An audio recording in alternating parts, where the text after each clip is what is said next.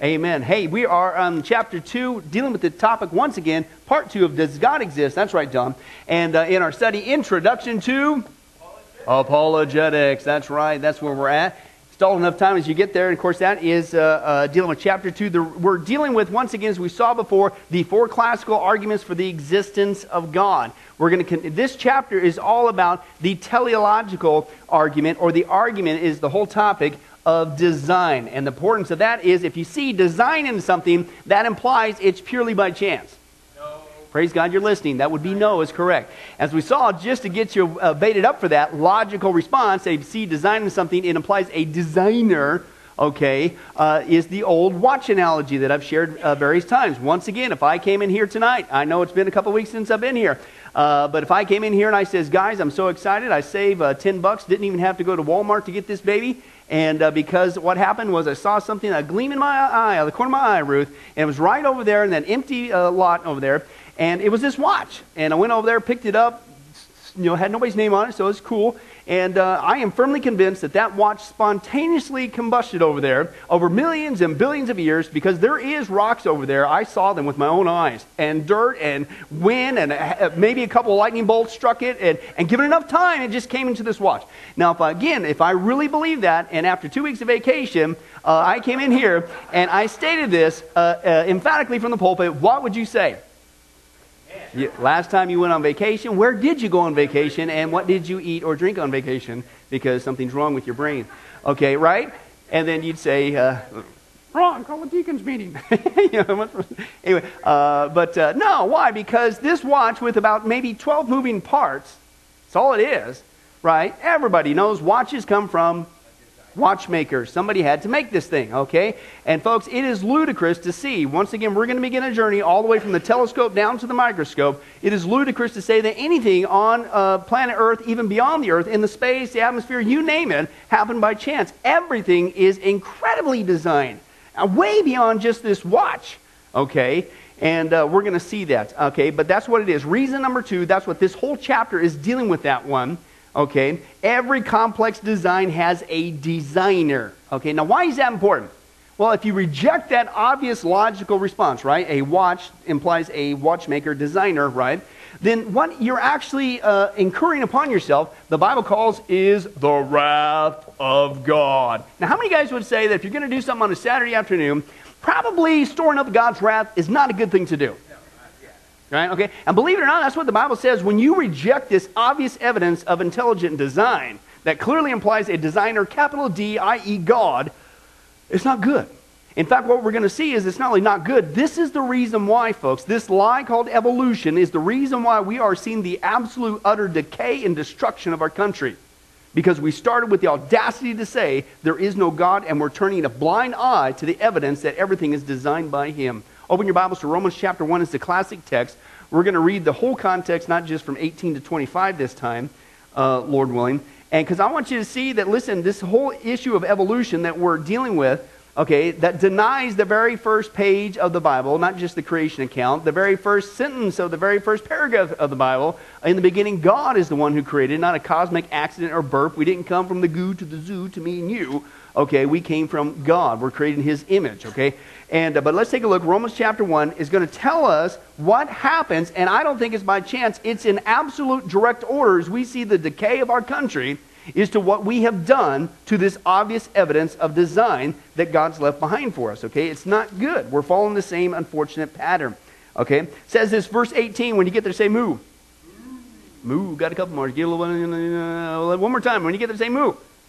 That's better. All right, there we go. The wrath of God is being revealed from heaven against all the godlessness and wickedness of men who what? Suppress the truth by their wickedness. Now, in the community here, we all know that when you want to share creation, when you want to share the Genesis account, when you want to share the Christian perspective, hey, it's an open field. We can teach it in schools. They, they have equal airtime on the History Channel and the Nature Channel for the Christian perspective. No, they don't. They're suppressing the truth. Exactly what this text says. And God says the wrath is coming against that. You guys know better. We already read before in our previous study that the reason why they're doing this isn't because of lack of evidence. They are willingly ignorant, dumb on purpose. They are turning a blind eye to the facts, and Romans says they actually suppress it from people. That's what's going on today. okay, in the media and the educational system. Now, it's by their wickedness. Since what may be known about God is plain to them. Why? Because God's made it plain to them. Well, how? Well, for instance, the creation of the world, God's invisible qualities, his eternal power, and divine nature have not just been seen, but clearly seen, being understood from what has been made, i.e., creation, what he created, so that men are without excuse. I didn't know there was a God. Did you, did you live on planet Earth? How many guys live on planet Earth? Praise God. All the rest of you. Huh? Right, let's just keep moving on. All right. Whoa. Anyways. How many guys have always lived on planet Earth? A little bit better response. I still a quandary with the first response, but anyway. Uh, yeah, okay, so that's everybody. Nobody's going to get before God because you've been on planet Earth, what God created. You've witnessed His creation and all the things He's created. So you're not, you're without excuse. You're not going to stand before, I didn't have enough evidence. You're here, aren't you? Right? And that's what he's talking about, okay? For although they knew God, come on, man, you know the evidence is there. Although they knew God, they neither glorified him as God nor gave thanks to him, but their thinking became futile and their foolish hearts were darkened and they claim to be wise. Isn't that the way it is when you try uh, on the, you know, apparently what you got to have is a giant IQ and a really funky hairdo. You know, mm, and this guy really knows what he's talking about because he's using these big giant words, and John, you and I can never compete with that because they're so wise. Listen to that word, that was giant. I can't even spell it. You claim to be, okay, thanks, John. Uh, let's move on again, part two. Uh, But they claim to be wise. They act so wise. Is that the intimidation factor? I got degree upon degree upon degree. And you can just come back with some common sense. Really? Let's take a look at a watch. And they sit there and they'll literally go, oh, oh, oh, right? But they claim to be wise. But God says, man, you're acting like fools, okay? Uh, is what's going on. And they exchange the glory of the immortal God for images made to look like mortal man and birds and animals and reptiles. Therefore, God says, fine, you want to reject me? I've given you all this evidence, tons of evidence. You actually want to say everything popped into existence by chance? What are you going to get for that? Stage one.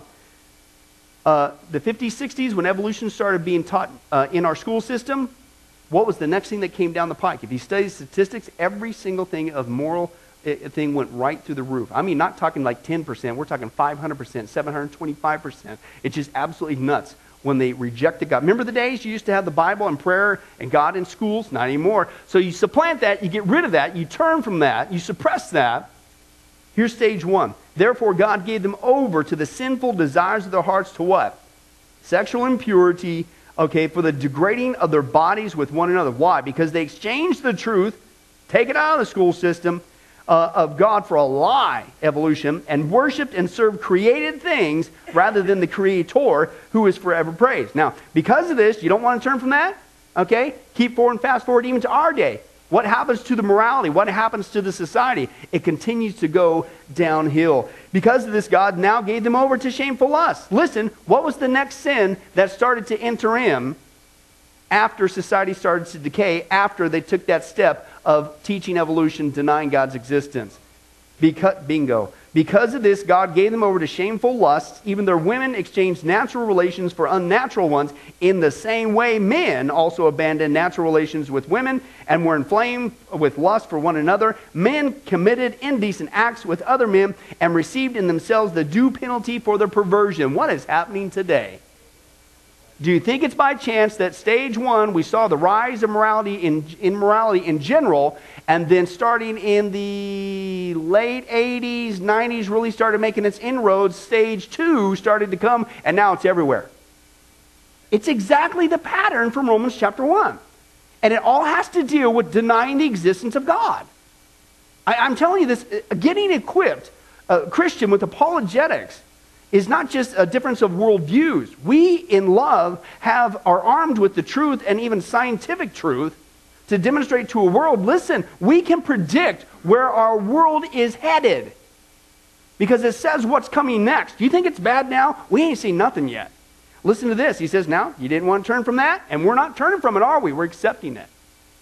He said, furthermore, since they didn't think it worthwhile to retain the knowledge of God, now he gave them over to a depraved mind to do what ought not to be done. They have become filled with every kind of wickedness, evil, greed, and depravity. They're full of envy, murder, strife, deceit, malice. They're gossips, slanderers, God haters, insolent, arrogant, boastful. They even invent ways of doing evil. They disobey their parents. They're senseless. They're faithless. They're heartless. They're ruthless. Although they know God's righteous decree that those who do such things deserve death, they not only continue to do these very things, but they also pass legislation and cram it down our throats and say, you got to do it too.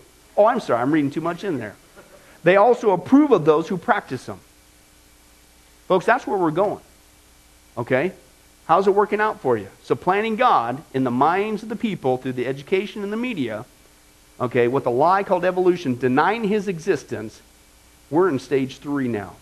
I was just reading an article today. A guy was warning, and we talked before on the Final Countdown study about the wickedness and where it's going to go, and this whole homosexual uh, aspect. This is the tip of the iceberg. What's coming next, and what we're already starting to see next, now it's moving into even uh, further uh, angles of that to where uh, they want all equal rights for anybody who's doing anything, including uh, pedophilia and things that nature. It's coming, folks. They already have the court cases, as we saw, that they're using the same justification from the homosexual movement. Okay, that that is their uh, right, and as long as there's consent, then it's perfectly fine. They're using the same argument that uh, homosexuality is used to win in the court system to use now for pedophilia. The article that he said today, you think it's getting dark? He said depraved mind. Listen, what he says is don't you think that the church even isn't going to go along even with that? And I'm talking about the apostate church. Because who in their right mind would have ever thought that the church of Jesus Christ would have caved on the issue of, come on, that homosexuality? I mean, this isn't like something like, well, you're a five point Calvinist versus a four point, or you believe in all the gifts or some of the gifts.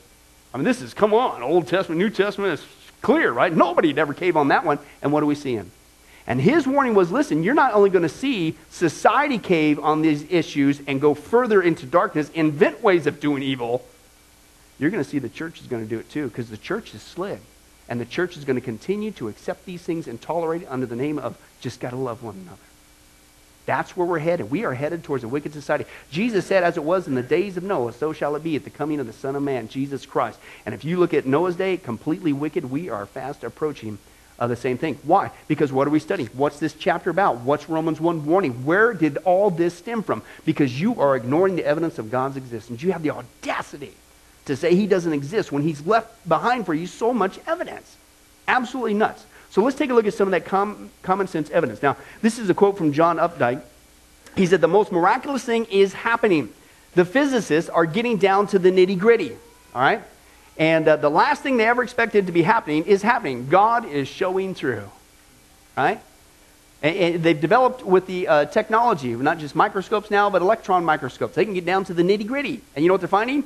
There is nothing uh, that is uh, not, not uh, complex. Everything's complex. I mean, in fact, the more you magnify the thing, it's oh, a whole other layer of complexity, right? And that's what I'm saying. God's showing through, okay? And, but no, just took billions of years, John. That's all. Yeah, give me a break. And so let's go deal with some common sense logic, okay? Uh, the first picture there says this. Now imagine you're hiking in the area of the world that you believe no other person has ever been before, okay? As you're hiking, you see one rock on another. That first picture there. Now, would you now suspect that someone had been there before you? No, because it's just one rock. You know, we, and from, even from a Christian perspective, the reason why we have the topography that we have is the leftover uh, uh, remains of the first judgment when God flooded this world. And when God flooded this world, that's not only gives us the shape and things that we have today of the topography, but you have big giant rocks kind of in the middle of nowhere because if you can imagine the whole earth covered with water and as God drained it, then it, it has the power to move giant rocks out in the middle of nowhere and it could have left a rock like that. That's not a big deal. I, I wouldn't necessarily think that one. But here's the point. Number two, if you're hiking in the same area and saw several rocks on top of each other, and if you look, there's one, two, three, four, five, six, seven, eight, not counting the little teeny tiny one at the very bottom. Um, then it says, Would you suspect that someone had been there before you? Remember your original premise that nobody's been here before. But you saw that now, what would you think? Yeah. Why? It's just common sense. I don't have to apply math. I don't have to get a degree for this. My brain, okay, tells me there's no way that happened by chance. One, maybe. Two, ah, but no, and then in symmetrical? No, come on. Remember, the watch is 12, this is 8. Right? Here's the kicker our bodies have 50 trillion rocks piled on top of each other. They're called cells. But that happened by chance? No, now listen, there's a, even a major difference than that. Not only 50 trillion rocks or cells, But these things are not inanimate, they're living. And then when you get into the nitty gritty, as he says there, when you start to look inside these things, there's nothing uh, uh, by chance about them at all. There's nothing uh, uh common about them. These things are literally micro factories. You see what I'm saying? So we not only have 50 trillion rocks, but we got 50 trillion rocks that are actually miniaturized factories more complex than the space shuttle. Oh, and by the way, they all have to function. They're not just stacked there, they're actually moving and they're actually working in concert with one another for an intelligent purpose to keep us alive. But that all had my chance. Isn't that neat? Isn't that awesome? You know what I'm saying? I don't think, I, yeah, I just, I apparently just get that weird hairdo going and, and you're good to go. And people will believe it, right? Something as simple as just showing this, believe it or not, to the skeptic. Listen, come on. Do you believe that these seven rocks, eight rocks, piled right? Well, what about the 50, rock, 50 trillion, not million, not billion, 50 trillion rocks inside of us? It's, it's insane. Right? Now, the next page I'm going to warn you is the world's largest rock group. Okay, so turn your page. And if you saw this rock group, this formation, okay, Mount Rushmore, ha ha ha, okay, uh, would you suspect that somebody had been there before you? All right, why? We all know this can happen purely by chance, John. The wind, right? You know, and, and, the seasons come, the seasons go, exfoliation, the cracks in the rocks expand, and just happen to perfectly form a nose. Yeah, truly, it had to have been, you know, 60. I'm thinking more 70, Bobby. I don't know about you, but anyway, so, but, you know, what? Okay. Uh, now, here's the point. You, you, you, nobody, you, you, you thought the seven rocks on top of each other was bad enough. Yeah, come on. Uh, but wait a second. You would have me to believe evolution that um, you, th- you wouldn't think that these faces on these rocks happened by chance because that's ludicrous. Somebody did it. But you believe that the actual men that these faces represent did? That's ridiculous. Ridiculous. I didn't have to get a math degree for that nor a funky hairdo. Although, I don't know, I'm still working on the 80s look, but let's move on. Uh, now, now, nature is somewhat predictable, he says. We know that the wind, the rain, the snow did not create the faces of the four U.S. presidents on Mount Rushmore. The design is too complex. It's obvious that an intelligent, talented designer artist created this, right? Common sense logic, okay? And so let's move on. Now, apply that same logic with the rocks or this rock group, okay? Common sense. Now let's apply it to what we see in our universe, okay? Our universe. From the outer regions of space to the microscope, telescope to the uh, microscope, the world of atoms and molecules, our universe displays, here we go, complex design. First blank, you got it there, Bobby. We're cruising now. Complex design. Purpose, we got a lot of words on this one. Order and arrangement. Complex design, purpose, order, and arrangement. What's that, John? That's right. A complex design, purpose, order, and arrangement. All right? Now, let's just take a look at a few facts, a few rocks, if you will, of our universe. And you tell me if it uh, makes sense to think that this thing all popped into existence by chance. Okay? Let's take a look uh, at the first one. He says this. Now, here's the facts, folks. This is science, right? We're moving from just common sense logic, which is a good thing, by the way, okay, to have. Now we're moving to science, okay? True science. Let's deal with the facts if our universe had not expanded at just the right speed at the moment of origin, so this is at the explosion factor, when God spoke, and it happened, right? They call it the Big Bang, as we saw before. Just because there's a Big Bang, that doesn't disprove. That actually proves the existence of God because the Big Bang proves there's a beginning. If something has a beginning, that implies a beginner. Just like we didn't pop into uh, this world out of just nothing, we came from a beginning, our parents. Okay, same thing. So he says not, not just the fact that there was a big bang, but the speed of the explosion. Listen, that if it didn't happen at the right speed, life on earth would have been impossible. Now, listen, even Stephen Hawking, who doesn't believe in God, he has calculated that if the rate of the universe expansion uh, uh, one second after the Big Bang had been smaller by, listen, this is how precise it has to be. Otherwise, the whole thing wouldn't have worked in the first place. If it had been smaller by even one part in a hundred thousand million million, how many guys would say that's probably smaller than a hair? this is precise. If it even had been smaller than one part of a hundred thousand million million, the universe would have collapsed into a fireball. But it's all by chance. Because what happened was there was nothing, and nothing exploded, and here we are. That's what they teach in the textbooks. Because we caught them, as we saw before, they used to say it was a tiny little ball of dirt that blew up. But the common logical sense question was, hmm, where'd the dirt come from? Who made the dirt? Right? So anyway, but let's continue on. That's just one factor, okay? Now keep in mind, as we read through this whole list here, I don't know how far we're going to get, but as we read through this list here, okay, any one of these disproves evolution. But we're going to keep going and going and going and going and going, okay? And what you're going to see, Christian, we don't need to shrink back in fear, okay? The evidence, not just logic, not just the Bible, but scientific evidence is on our side. Why? Because we operate from a position of truth. Lies, if something lies, it doesn't work and evolution is a lie. We don't have to run in fear. Let's continue on. If the precise amount of matter were not uh, produced at the moment of origin, the universe would have never been formed. So the amount of stuff that blew up in the first place was varied from what it was. It could not have happened. If the universe, after it exploded, not just the rate of the explosion itself, but as it continued to go, the expansion of that, if it was at any other speed, then life would not be possible. If the electrical, gravitational, electromagnetic, or nuclear forces in our world were any stronger or weaker, if it varied even a tiny bit, life could not be possible. It's almost like it's dialed in precisely. Very interesting. If our planet were, listen, not tilted exactly the way it is at 23.5 degrees, on the axis of rotation, life could not be possible. Very interesting. The next page, if planet Earth were any closer to the sun, it would be too hot for life to exist on Earth. How many guys can figure that out without any help? Right? Okay, you don't need uh, some Star Wars movie if the guy's, oh, we're going to the sun. I wonder what's going to happen to them, Ruth. Yeah, you're going to fry. Okay, so same thing with the whole planet. Okay, right. It's, it's almost like we're positioned exactly where we need to be.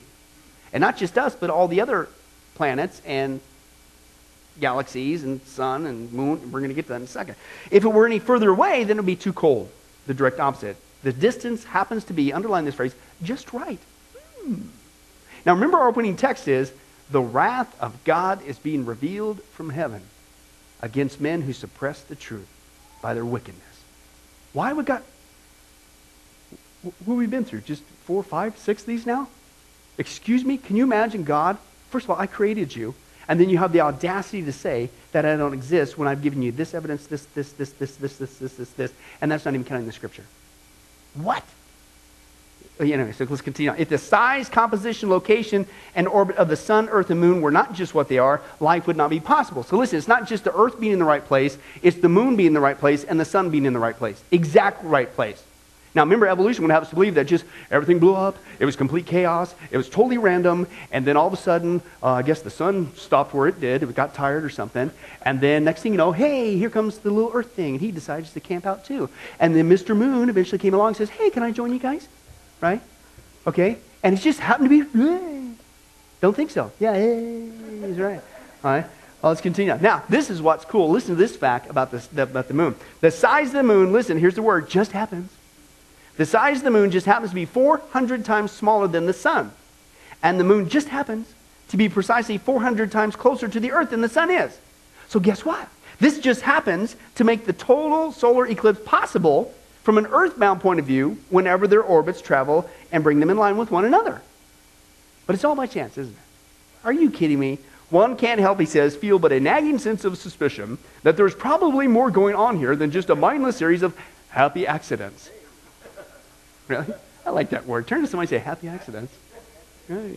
Okay, next one. Listen this. If the surface temperature of the sun was slightly higher or lower, life on Earth would not be possible. So flip it around. Not just the location of the Earth, further uh, away or closer away, uh, we'd fry or freeze. Hey, just even if we were in the right spot, if the sun was hotter or not hot, we're still toast. So that's got to be right.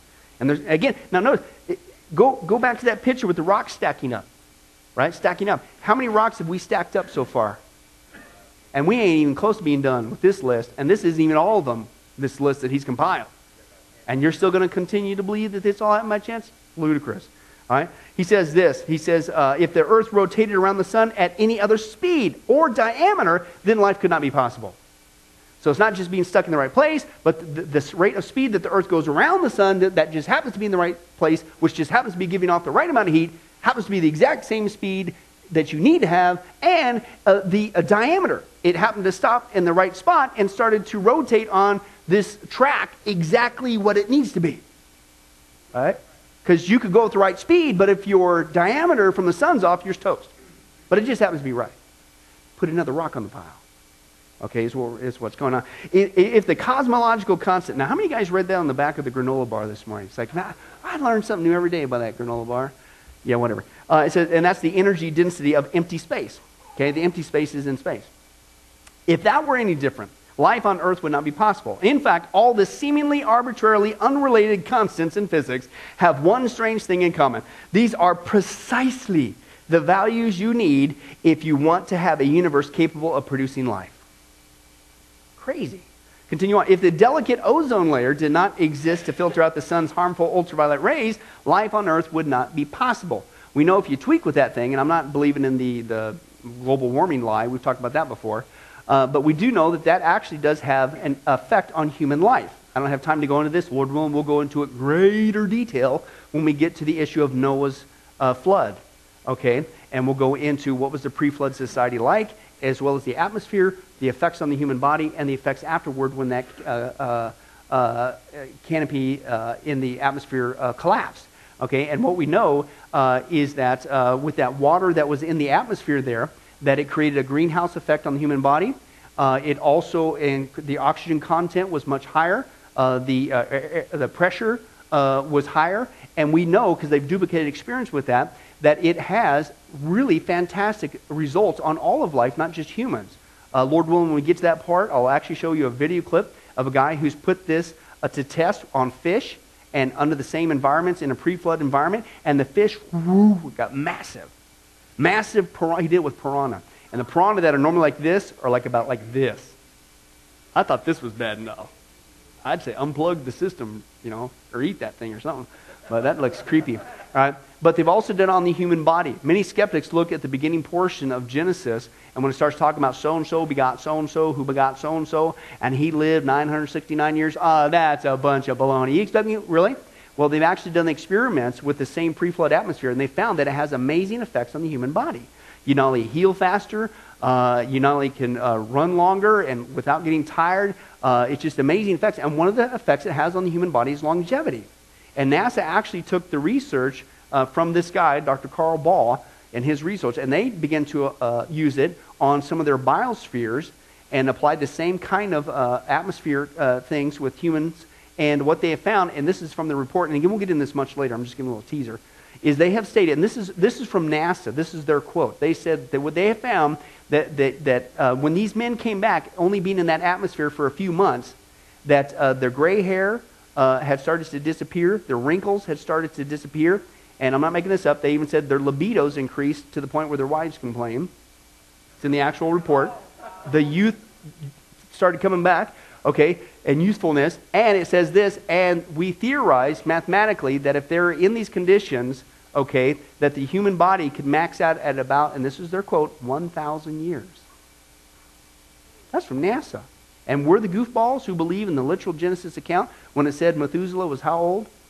969? He still had time to go, according to NASA, right? But see, that's what happens. Our atmosphere has to be exactly what it is, okay, or it's going to affect life. Okay, let's continue on. If the moon were any closer to the earth, ocean tides would cover the highest mountains. How many guys would say it'd be kind of hard to breathe at that point? Right, as well as go to work the next day. Uh, if we're any bigger in the same place, the tides would be too strong. Life would not be possible. The thickness of the earth's crust, even the amount of dirt we got on the earth, if it were slightly different, the earth, uh, life on Earth would not be possible. If our planet did not have an abundant supply of carbon, oxygen, nitrogen, hydrogen, phosphorus, and calcium, life would not be possible. In fact, no other planet has been found to have all these crucial elements to sustain life. Everything that we need just happens to be here, and only here. It's almost like God specifically chose this planet to do something really fantastic for a fantastic creation called mankind created in his image. Interesting. Okay, let's continue on. He says this if our planet were not covered with four fifths of water, which evaporates, it's the hydrologic cycle, which gives us rain, regulates temperature, life wouldn't be possible. If water did not have such a high, listen to this. Water, we're going to get into it later, Lord willing. Water itself is an absolute miracle. The fact that we have, when you start, you like water, we don't even think about water. I mean, we drink it here in Vegas a lot, but uh, we don't think about and appreciate just the gift that water is, okay? But it's not just water itself. Listen to this. If water didn't have such a high boiling point, was that 212 degrees Fahrenheit? Uh, and if its solid form, ice, were not less dense than its liquid form, life on earth would not be possible. So it's not just we need water to exist and it's a miracle in itself, that liquid period. Okay, but if that liquid period didn't have the precise boiling point or if it didn't have the right uh, uh, uh, uh context uh, for the solidity to form, you couldn't have life. How many rocks have we piled up so far? We're still going, folks. Turn to the next page. If the process of atmospheric evaporation were not finally and precisely balanced, life on Earth would not be possible. If the range of temperature, humidity, pressure, and or acidity in our atmosphere were different, life on Earth would not be possible. And listen to this. If the speed of light constant or the gravitational constant were slightly different, life on Earth would not be possible. And he says this the fundamental laws of constants of nature did not gradually evolve into their present life supporting character through a process of natural selection as widely believed. Instead, they spontaneously came into being. God went, Poof. okay, but when they did, uh, with the existence, it, with the origin of the universe itself, they came in, listen, perfectly calibrated, perfectly calibrated and ready for action. In other words, it popped on the scene, ready to go, fully functioning like a watch. That's our universe. That's what he's saying there, folks. There's no way. Despite the infinity of possible errors, remember, if it's all chaos, all random, all by chance, you mean to tell me not one of these things, these rocks that we piled up, is going to fall down? Every single aspect is finely tuned. Now we're going way beyond just 12 parts in a finely tuned, calibrated watch. This thing is getting very complex. And this is just the universe. Wait till we see everything else. Uh, he says this the universe repeatedly chose the correct value. Each time it had to do so as far as our own existence is concerned. Mathematicians tell us that the probability for this happening, based on the evidence, this isn't, oh, you guys are brainwashed. You got to accept this by blind faith. You got to check in your brain at the door when you become a Christian. No, mathematicians tell us that the probability for this happening is what? Zero. I didn't say that. Mathematicians. And I think some of those guys have the weird hairdo too, so they should listen to them. All right? Yet we are here. All right? Yet we are here. Now, quickly, I'm just going to take you over here uh, into the middle of next page. I want you to read this quote with me. Roger Penrose, you see that over there in the middle of the page? Okay? He says this Roger Penrose calculated the mathematical probability of our universe just popping out of nowhere. Okay? With the mind boggling degree of fine tuning that enables us to exist in our universe to be 10 and uh, uh, to the 10th to the 123rd power. Now listen to that. It doesn't sound big, but listen, this number is so vast that it can't be written on a piece of paper the size of the entire visible universe. How many guys would say it's a large piece of paper?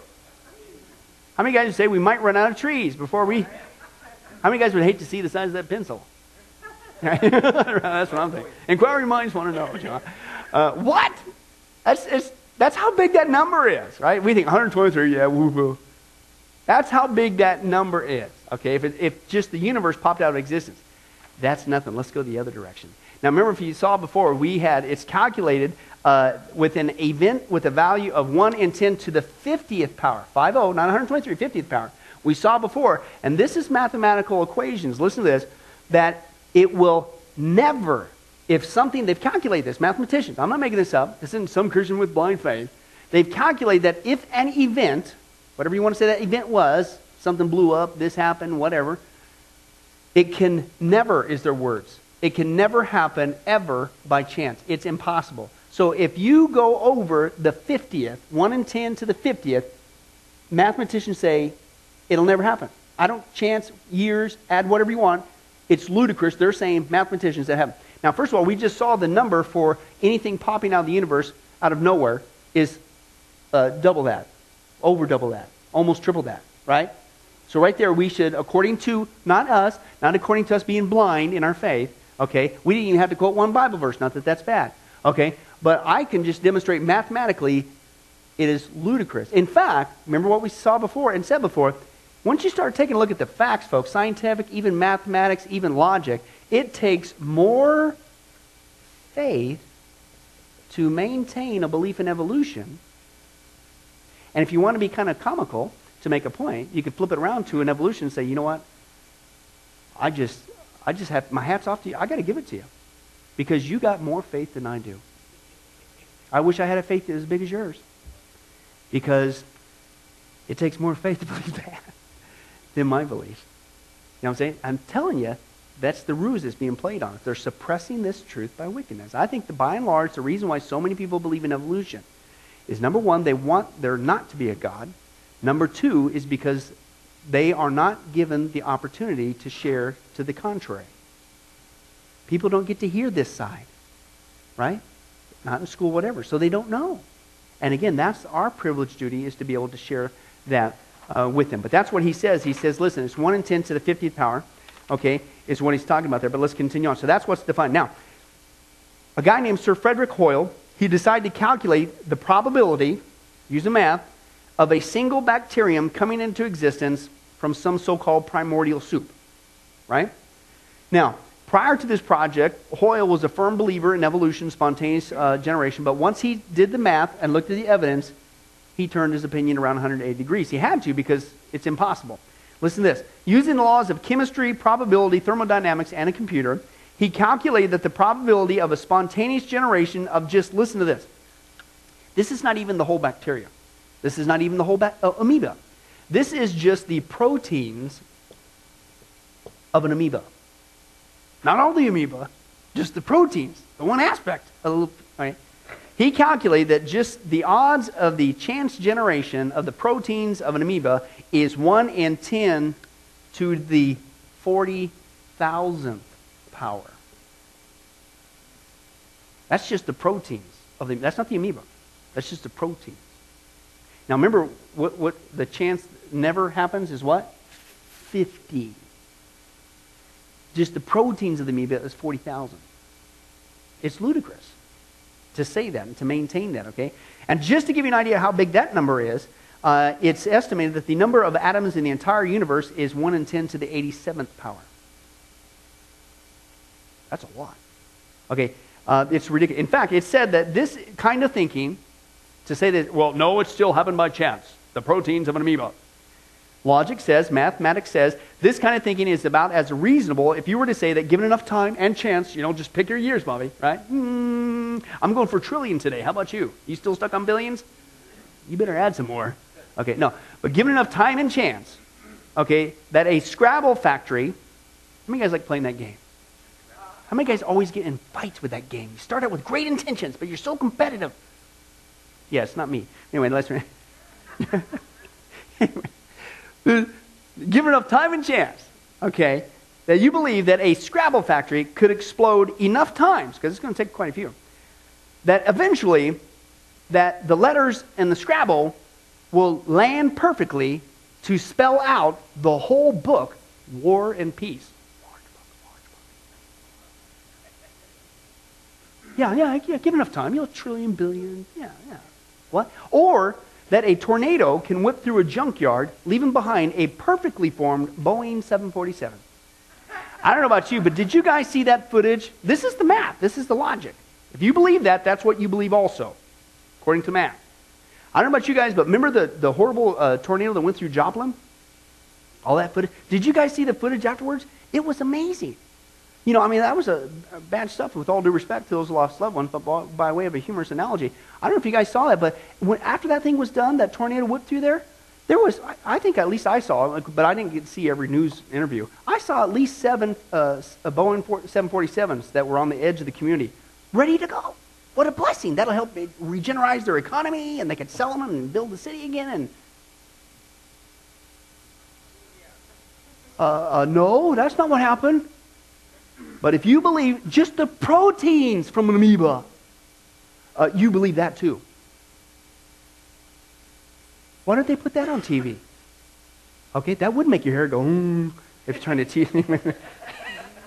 you guys probably know the guy I'm talking about. But anyway, so anyway, uh, but anyway, or let's continue. Just the proteins.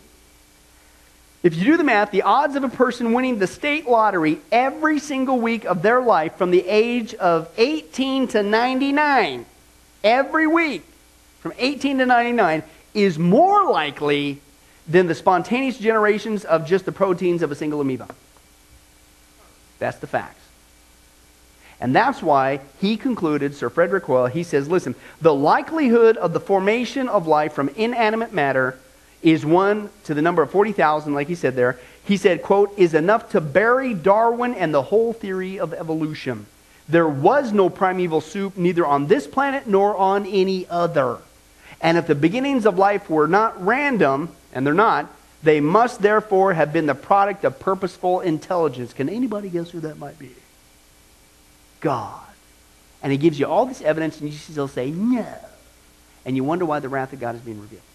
And our society is going down the tubes. One more. All right, that's just the proteins. Let's take a look at a bacteria. All right, let's just try one bacteria. One little bacteria. I mean, because isn't that the whole premise? That somehow, some way, some so-called simple cell popped on the scene out of this soup. Well, let's put it to the test. All right, remember, it, it, it's 50, you know, beyond that, never chance that, and that's, this is our own research, math, okay? Okay, and uh, so uh, this is the cell. Now, in the cell, it's not just made up of proteins. You got the DNA and the RNA and all the other stuff that holds it together and all that gook and stuff and like that. And again, it's not just randomly whatever. You get an electron microscope, we'll see actual videos of this. It's a complete complex machine factory. Phenomenal. Okay, but anyways, let's take a look at the odds. Now, a Yale University professor, his name was Harold Morowitz, he calculated the odds for this event. This is now, we went from uh, the universe, which is way above and beyond, no way. Uh, we went to just the proteins of an amoeba. Now we're going to, all right, let's just try a bacteria. What do we come up with? I'm not even going to write this number out. He calculated that the chances of a single bacteria somehow coming to life is 1 in 10, let me make sure I get this right, 100 trillionth power. I got to write that out.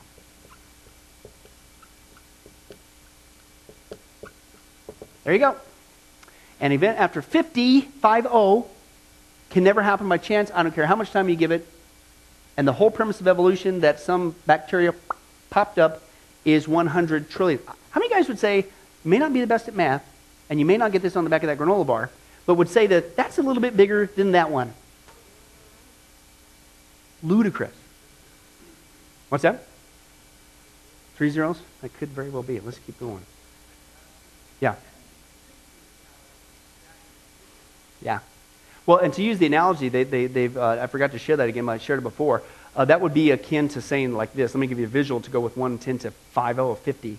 Okay? Like, I could literally, we could calculate the odds of me throwing a baseball uh, to the moon eventually. That's your event. But we know just even saying that without even doing the math, hey, I could throw it one, one baseball every second for every year that I could ever be alive. What are the odds that I'm ever going to make it to the moon?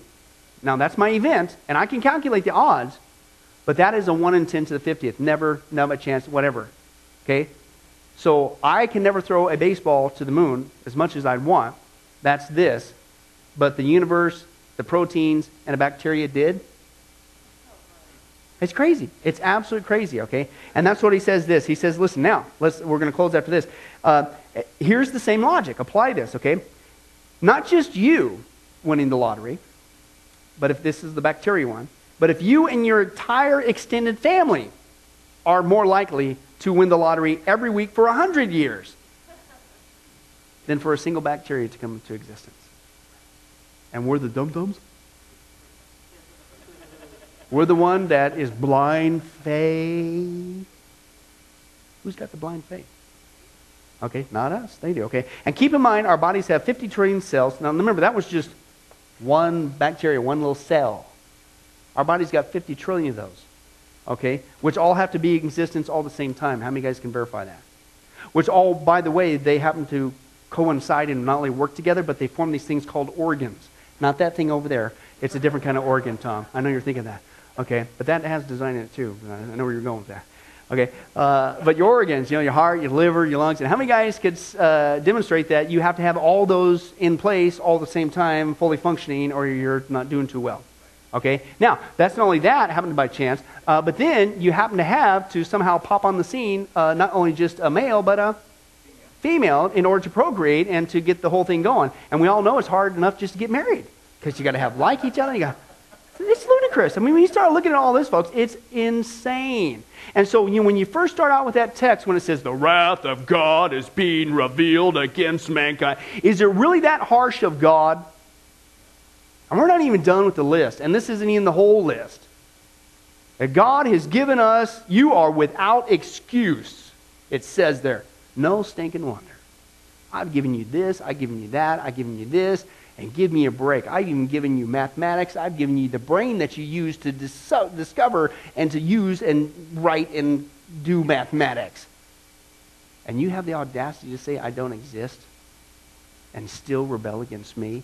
And then you actually think that you're going to stand before me and continue to shake a fist at me and say, I didn't have enough proof. Once again, how many guys would say that if you're going to do something on a Saturday afternoon, that's probably not a good thing to do? Praise God. Lord willing, next time we'll pick up where we left off, get dealing with some more proof uh, with that, and uh, hopefully finish the chapter uh, next week. And then, believe it or not, we take our first detour.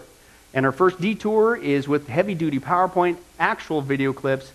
Uh, you thought this was interesting. We're going to go even deeper, Lord willing, and we're going to take a, Lord willing, 10 week journey all on the evidence of intelligent design.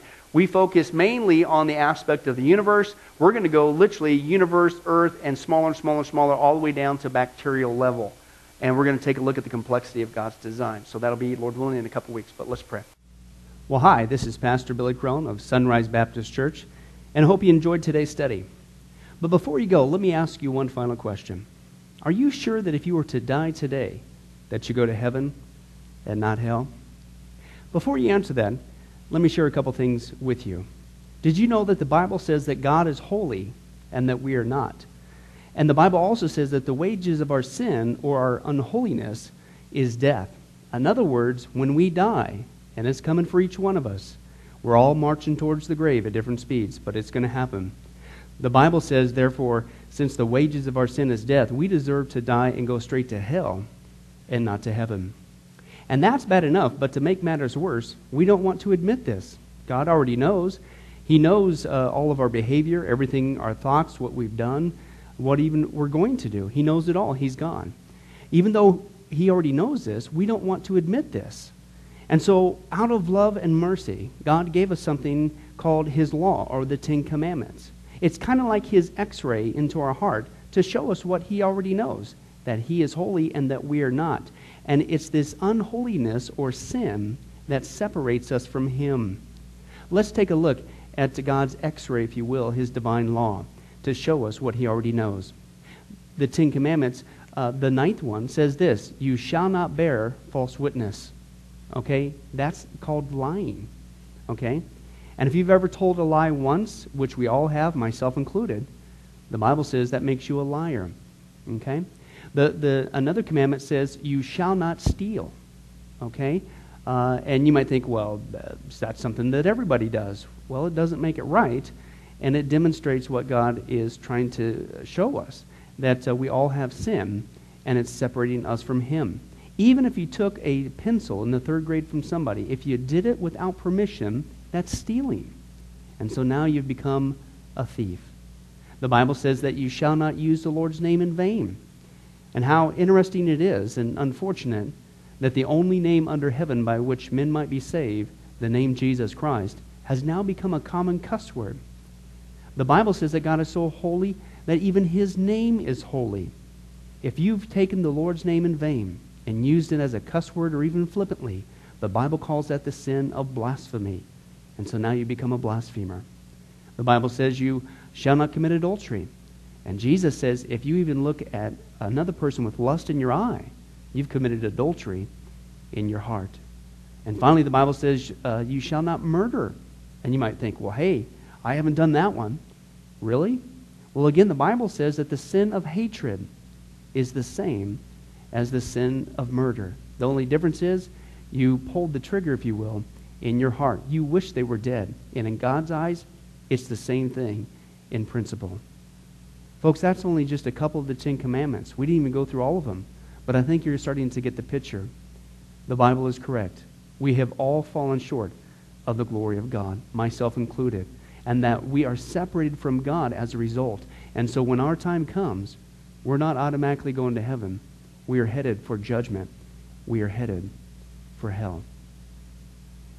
Now let me tell you the good news.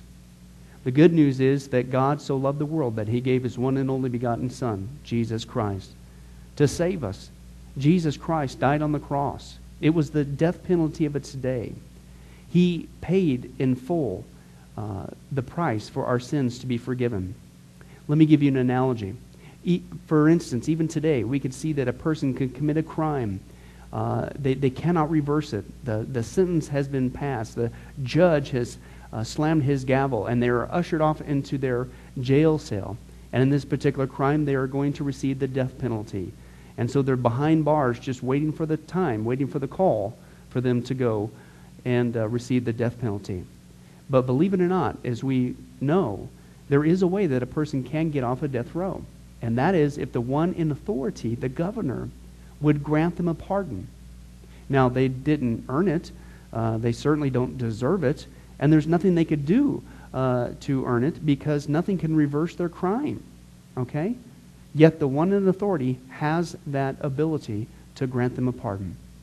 Well, can I tell you something? That's what God has done through Jesus Christ. The cross was the death penalty of the day. God sent his one and only Son to die on the cross, to take the death penalty in our place, and that if we would just receive his pardon for all of our sins, God is willing to allow us to get off a death row. He's willing to forgive us completely of all of our sins. That's the good news that I want to share with you. God loves you. The Bible says that God is not willing that anyone should perish, but everyone come to repentance. Won't you, if that's you, call upon the name of Jesus Christ right now?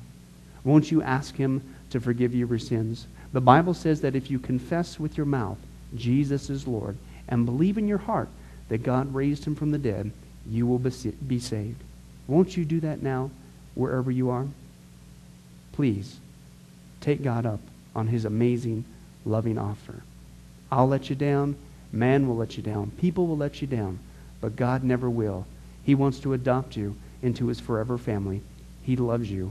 He's willing to forgive you of anything and everything you've ever done, past, present, and future. It's amazing. Please call upon Jesus now. Well, this has been Pastor Billy Crone of Sunrise Baptist Church. If there's anything that we can do for you, please don't hesitate to ask. Our number and information will come up here on the screen here shortly. And remember, I hope to see you in heaven. God bless. Thank you for watching this presentation from Sunrise Baptist Church. If you would like to send us a letter or any other kind of postage, you can reach us at 1780 Betty Lane, Las Vegas, Nevada 89156. For more information, you can give us a call at 702 452 8599 or email us at bcrone at getalifemedia.com or you can visit our website at www.getalifemedia.com. Billy Crone and this ministry can also be found on Facebook and Twitter. Join us for services at www.sunriselv.com.